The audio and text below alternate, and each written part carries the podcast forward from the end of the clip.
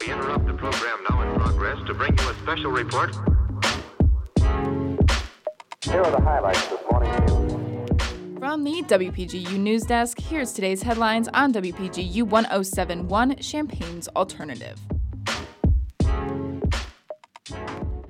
From WPGU News, I'm Natalie Murillo. It's Thursday, January 19th, 2023. Police are investigating a Peoria fire at a Planned Parenthood clinic that occurred on Sunday. The blaze created substantial damage just a few days after Illinois lawmakers signed legislation protecting the right to abortion for out of state patients. The clinic is located in the 2700 block of Knoxville Avenue, where a bystander notes seeing someone throw a flammable item into the building. While firefighters could efficiently extinguish the fire, the damage is estimated at costing more than $1 million, according to Planned Parenthood. Chief of the Peoria Fire Department, Sean Sollberger, says that the clinic will most likely close its doors for more than a month. Those investigating the event say they are currently working on an arrest warrant for the unknown suspect.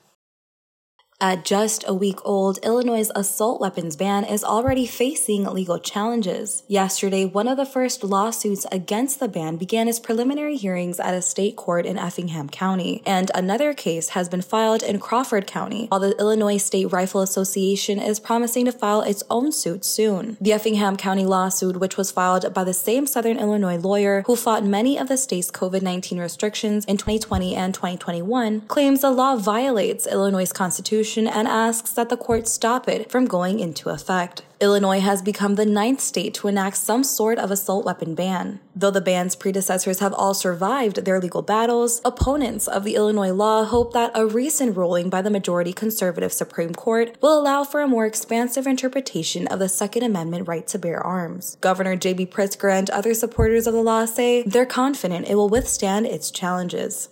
And the new football director of operations is announced to be Peter Weidman by head coach Brett Bielema. Weidman has over a dozen years of Football Bowl Subdivision or FBL experience. He spent last season as a chief of staff at University of Wisconsin-Madison and has had 11 bowl games with four trips to the Rose Bowl in his career. Weidman's last four seasons were at Wisconsin where he oversaw operations of the football program as well as organized and developed programs for student athletes. Weidman states that he is excited and looking forward to get started.